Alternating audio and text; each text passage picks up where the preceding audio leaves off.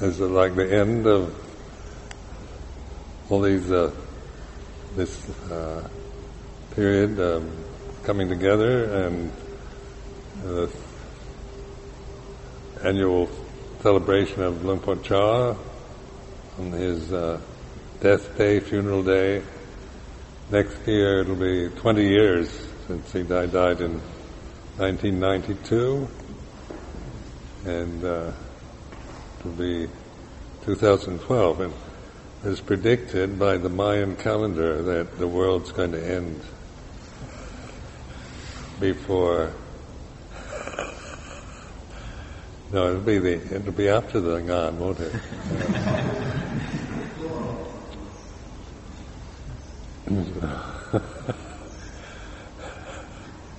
you don't. I don't think you're taking this seriously.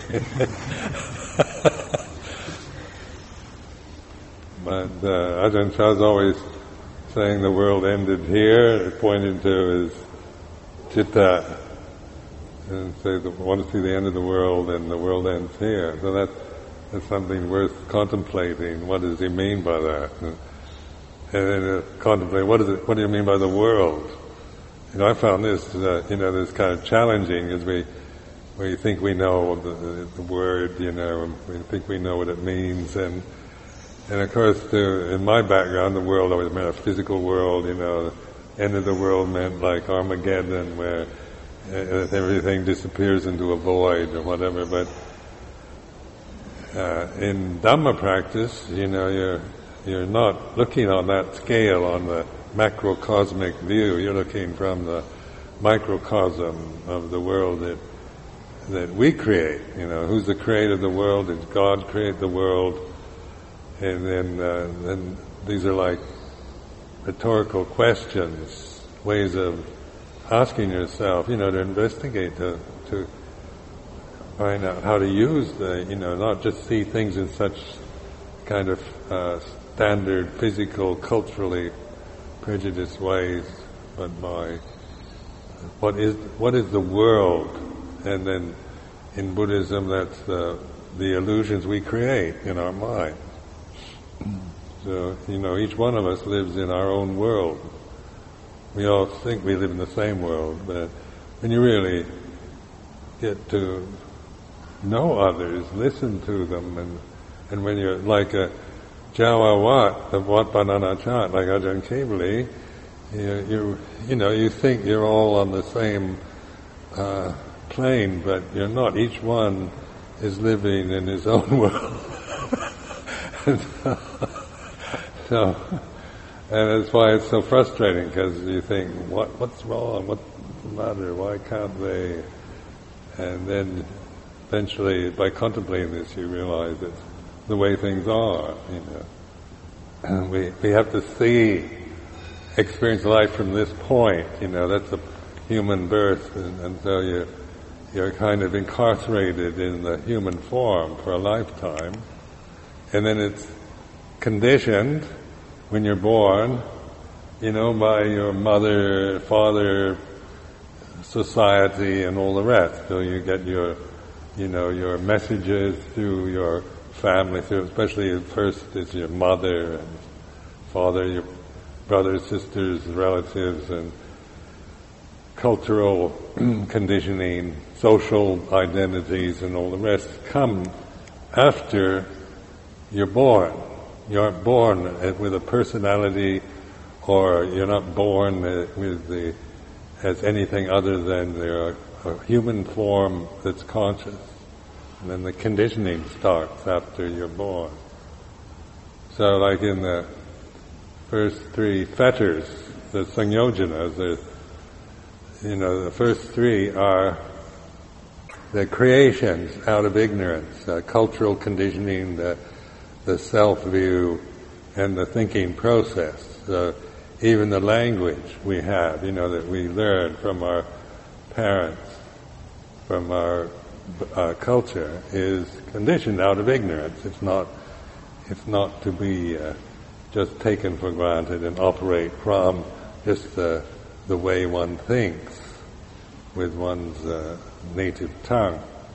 And so, like this mindfulness uh, wisdom practice of the Buddha is it gets you to have perspective on just the conditions that you've acquired, you know, from both, you know, from education, from uh, cultural identities, and uh, and your own identity with your what you look like, and the, and the ego, the sense of your individuality and self that that is uh, developed after you're born.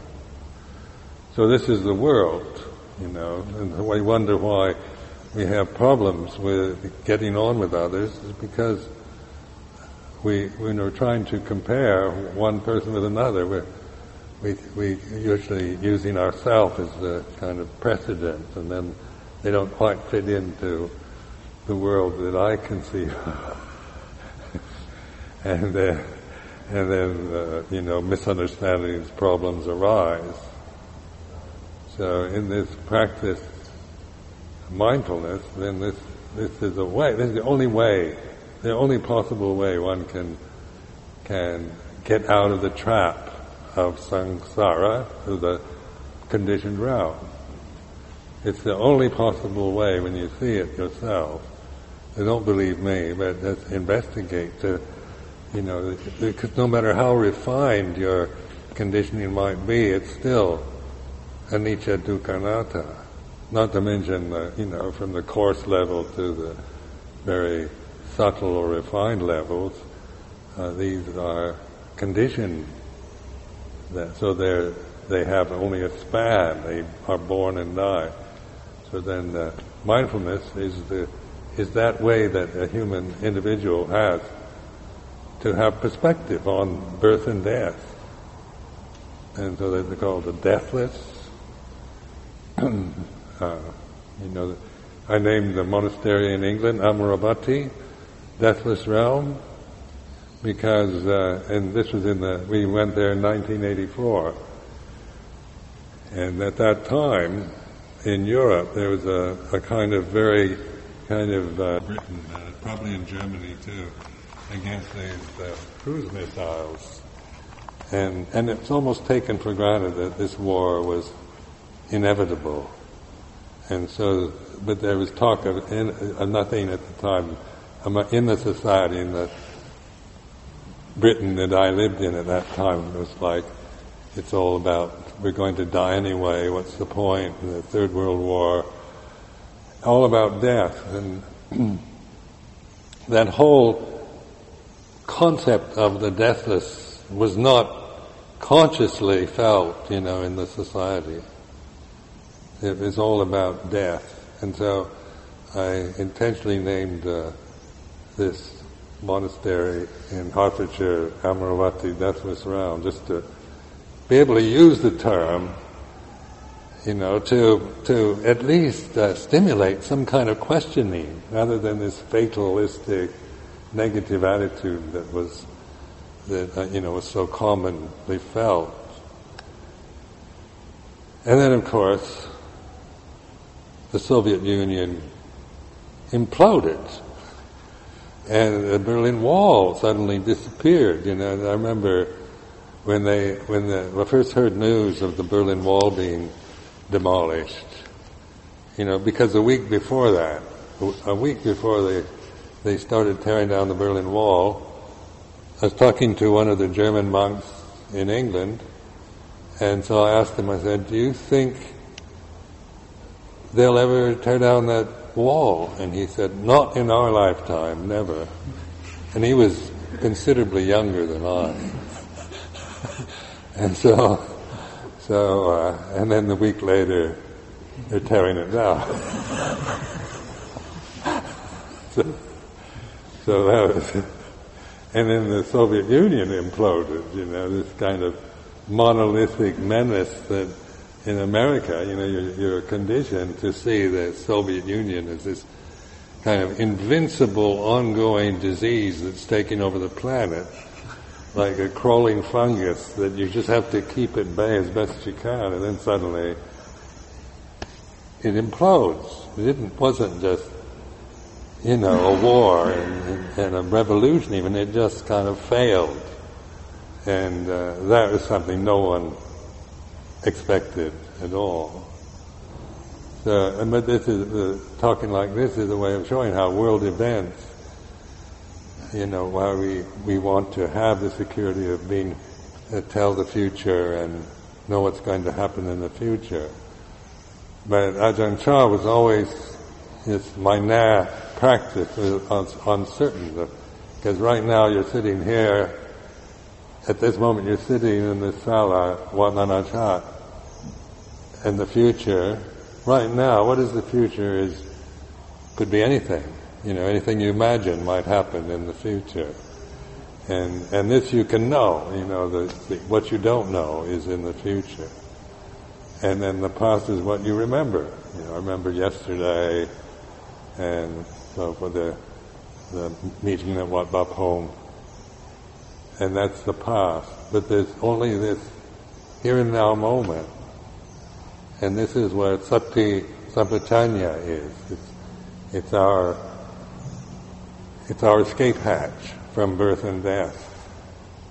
So this is like this escape hatch is, is just being able to be fully present in the moment and not through through controlling or manipulating your mind, but through releasing any controls and kind of opening uh, widely to the present, and but also being aware of it. You know, so it's not the kind of seeing only from the position of knowing rather than from your own personal feeling of the moment or your cultural attitude about it or your personal opinion.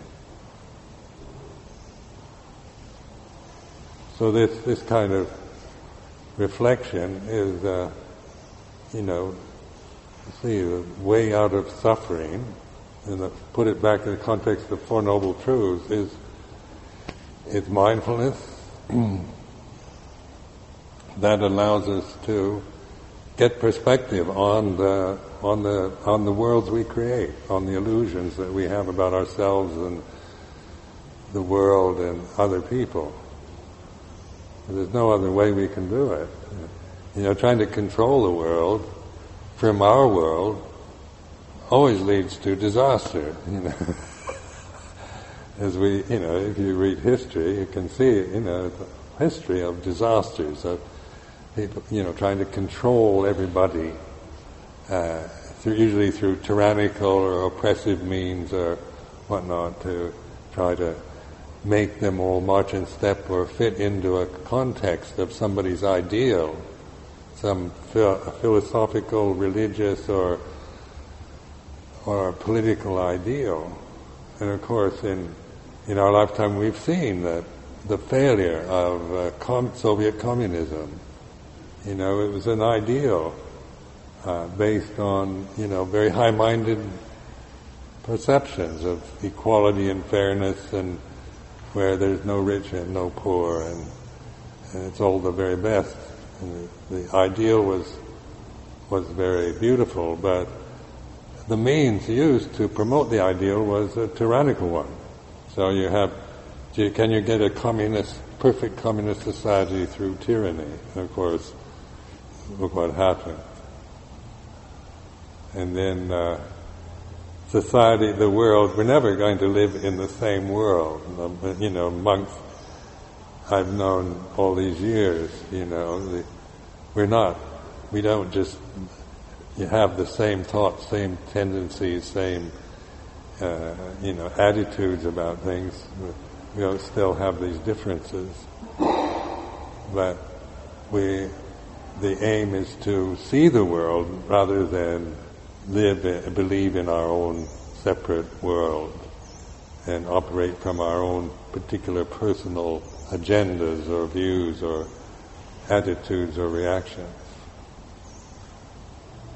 So that you can see the profundity of this teaching, and that, but it is a practical teaching. It's not just being philosophical or abstract about it. It's, uh, you know, when the Buddha pointed to suffering as the first noble truth, he pointed at something quite ordinary. You know, it's not subtle or abstruse or uh, refined. It's just ordinary feeling of disease or unhappiness or doubt or worry. Is, is that so? When you have the noble truth based on such an ordinary, common human experience, that's significant. That you, you, that's the kind of key, the clue to the escape from suffering. And that whole sequence of the noble truth then follows accordingly, gives you the directions, information you need. But it, the bhatibhata, the practice, is internalizing that, you know, making it work for you, because nobody can do it for you. Uh, not even an enlightened Buddha can could make his disciples enlightened. so, but he could uh, give these expedient teachings uh, to give that direction in which enlightenment or seen clearly.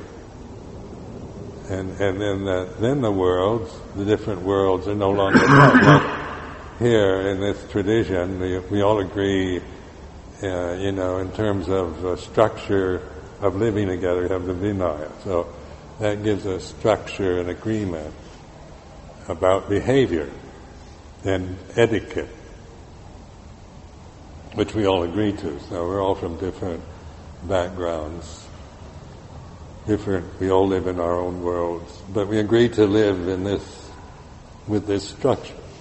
In that way, you know, we aren't endlessly kind of uh, you know, forcing our opinions and our views onto each other. We, you know, we, we're not trying to use power and force and fear and tyranny to, in our lives.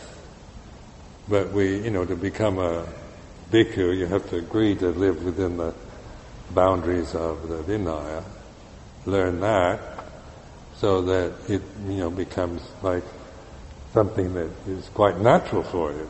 When you're first ordained, Vinaya can be seem very clumsy and and, and uh, problematic because you know when you start anything, learning to play the guitar or or learn to play a sport or a dance step or something, you, you know, you have to start out from being quite clumsy and until you develop the skill. So that this is like a training uh, to not to be grasping, but to not to just be institutionalize you and make you conform, but to give you an expedient lifestyle that we can get perspective on what's really important. It's here, the mind itself, observing the the feelings, the thoughts, the emotions that one has in terms of Dhamma rather than in terms of right, wrong, good or bad, and personal identities. So, leave you with this, and uh, I, you know, I found, uh, you know, this this way.